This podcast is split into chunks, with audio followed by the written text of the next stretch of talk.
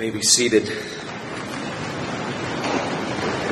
My friend Joshua and I, who has traveled with me, have thoroughly enjoyed our time in Birmingham. I told some of the pastors here yesterday that preachers and pastors in Birmingham, I'm sure, struggle with pride because every single person who walked out yesterday that I met said it was the greatest sermon they had ever heard. Now, I know the whole Southern hospitality thing. I also know that masks lying. So, um, I'm sure you were blessed, but I doubt that it was the greatest sermon you ever heard. And I asked some people from this church last night that if you ever run into anybody at all from Coral Ridge Presbyterian Church, please, I'm begging you, please, do not tell them that I preached a 14 minute sermon because they will expect that every week. And that is not what they get. I was told last night that the sermons here are 12 minutes on Sundays, and I apologize for being lengthy yesterday then. Um, it really has been a joy for me to be in Birmingham, to be with you, to be at this church. I want to focus your attention for a few minutes um, this afternoon on Galatians chapter 5. Galatians chapter 5, verses 13 through 14.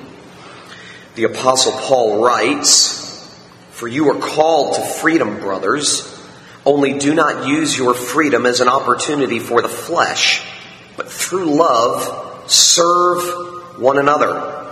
For the whole law is fulfilled in one word you shall love your neighbor as yourself.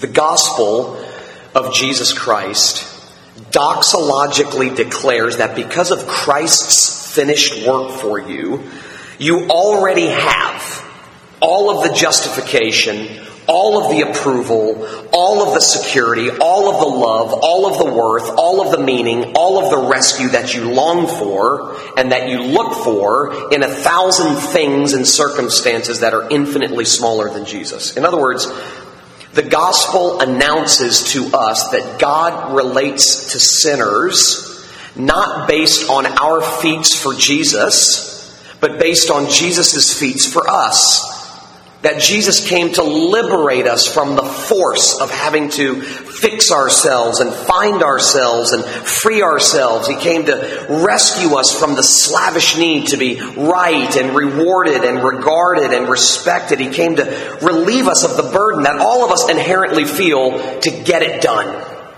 to make it happen on our own.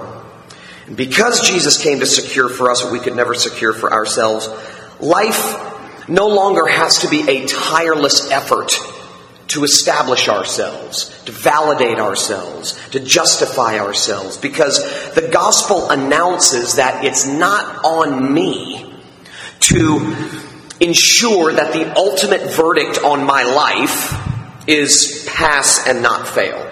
And this means that you don't have to transform the world to matter. You don't have to get good grades to secure your own worth. You don't have to be a success to justify your existence. What this means is that because Jesus was strong for you, you're free to be weak. Because Jesus won for you, you're free to lose. Because Jesus succeeded for you, you're free to fail. I remember saying that uh, at a conference some time ago, and some guy came up to me afterwards. He said, You just encouraged all of these people to fail. I said, That's not at all what I said. I'm simply acknowledging the fact that they were doing just fine at failing before they got here, and that if they are in Christ, there is therefore now no condemnation when we fail, which is good news because we are all the time in a thousand different ways. Now, this begs a question. All of this good news begs a question. This is remarkable news. This, this takes the pressure off of us to make things happen on our own. This takes the pressure off of us to fix ourselves and to fix other people. This, this relieves us of big burdens. And Jesus said that's what he came to do in Luke chapter 4. I came to set the captives free. But it begs a question.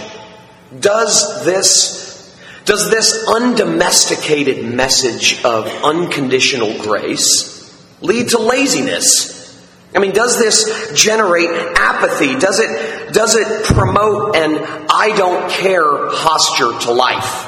Because that's always the charge against those who, who preach grace, against those who champion the cause of grace. The charge is always, if you let this wild dog out of its cage, everything's going, everything's gonna go to hell in a handbasket. We have to be very careful. When I listen to Christian people talk about grace, I listen for two things. I listen for buts and breaks. Yes, grace, but. In fact, I grew up in a church where I heard more about what grace wasn't because people were scared of it than what it was. It was grace with footnotes and qualifications. It was grace with the tapping of the brakes every time it was mentioned. So, it begs the question, if this is true, if the radicality of God's unconditional grace, if the hilarity of grace is true, if it's true that Jesus paid it all, that it is finished, that my value, worth, security, freedom, justification, and so on is forever fixed, then why do anything? I mean, doesn't grace undercut ambition? Doesn't the gospel weaken effort? It's a legitimate question, an understandable question.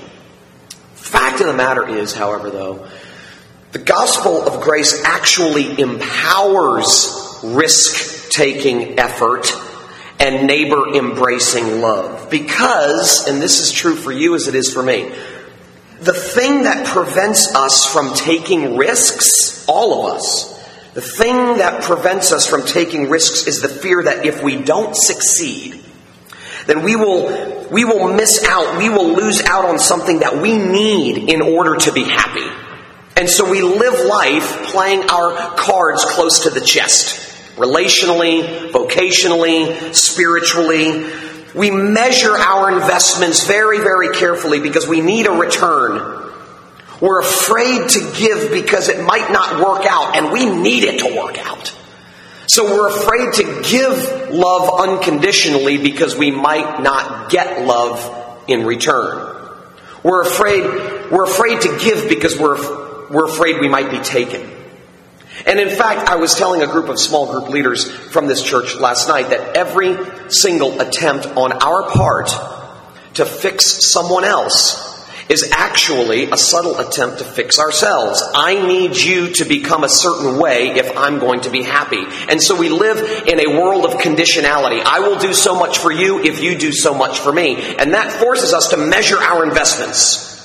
We measure the risks that we take. We don't take big risks, we take small risks. We only make investments and we only take risks that will guarantee some sort of a return on the risk that we've taken. I see this in marriage all the time.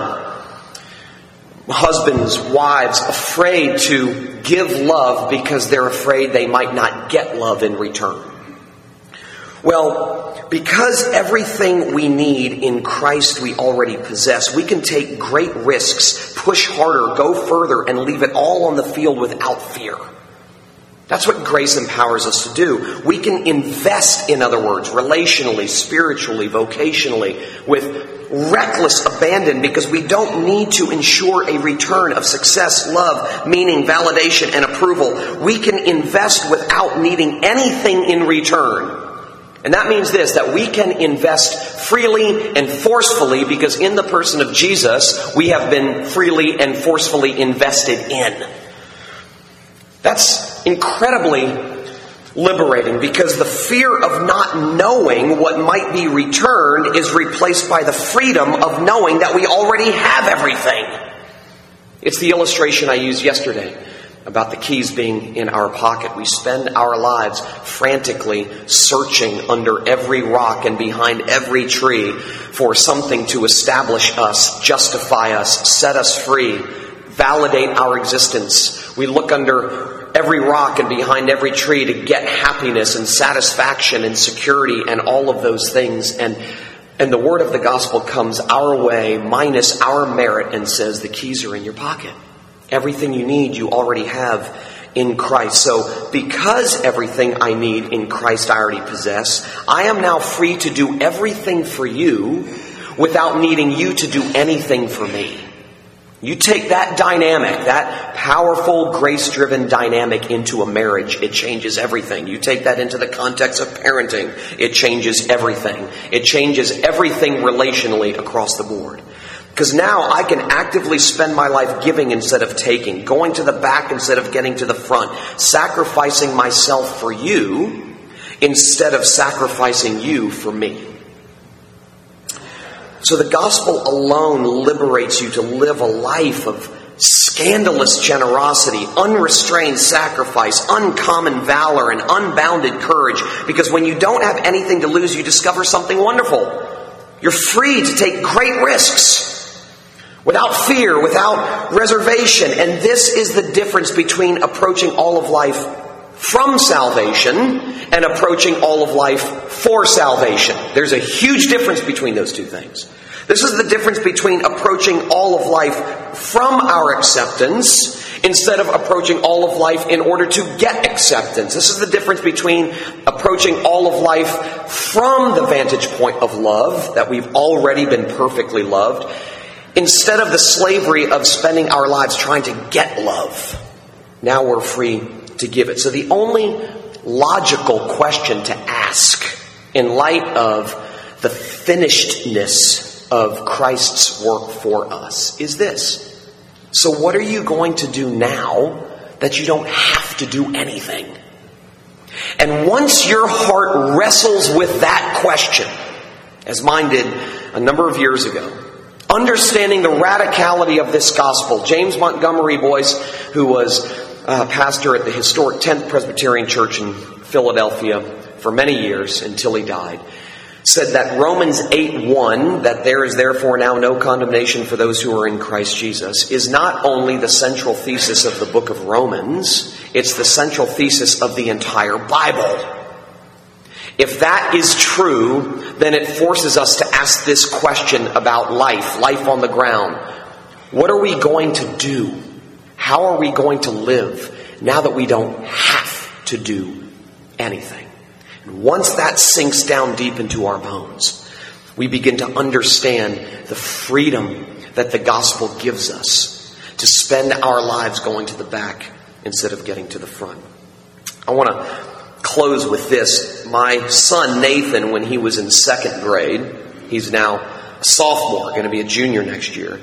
But when he was in second grade, his entire class had to memorize this. And they recited it together for all the parents one morning at their chapel. And it was a remarkable thing to hear a group of, you know, 40 or 50 second graders reciting this. It's called The Fellowship of the Unashamed. And I, I think it really does get to the heart of the kind of life that God's grace produces. I am part of the fellowship of the unashamed. The die has been cast, the decision has been made. I'm a disciple of Jesus. Therefore, I won't look back, let up, slow down, back away, or be still. My past is redeemed. My present is empowered and my future is secure.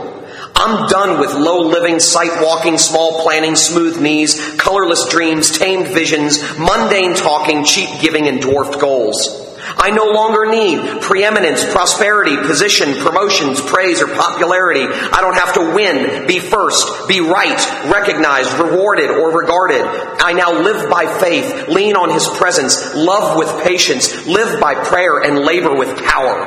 My goal is God's glory. My face is set. My pace is fast. My road is narrow. My way is rough. My companions are few. My guide is reliable and my mission is clear. I cannot be bought, compromised, detoured, lured away, turned back, deluded, or delayed. I will not flinch in the face of sacrifice hesitate in the presence of adversity, negotiate at the table of the enemy, ponder at the pool of popularity, or meander in the maze of mediocrity. I won't give up, shut up, let up, or slow up until I've stayed up, stored up, prayed up, and spoken up for the cause of God's radical grace. I will go till He comes, give till I drop, and work till He stops me. Christ has qualified me to be a part of the fellowship of the unashamed. I am His and He is mine. Hearing that from a group of second graders helped me understand, maybe for the first time, the kind of life that only grace has the power to produce. God gives us two words. He gives us law and He gives us gospel, but both have very, very unique job descriptions and both do very, very different things. The law may, may be able to show us what a sanctified life looks like, but it does not have the power to sanctify. Try it with your teenagers and see what happens. Only grace has the power to transform, to sanctify, and to set free. You can only live this focused and free when your heart grasps the radicality of God's love to you, that everything you could ever possibly need and long for are already yours. So you no longer have to spend your life trying to get, trying to fix, trying to achieve, trying to accomplish, pretending that you're doing better than you are so that you can solicit respect from your peers. A lot of pretenders inside the church, a lot of mask wearing goes on, and the reason is because we don't get the gospel. And the freedom, the freedom to be okay with not being okay. And more importantly, the freedom to be okay with the fact that others are not okay. Jesus has done for us what we could never, ever do for ourselves. Let's pray together.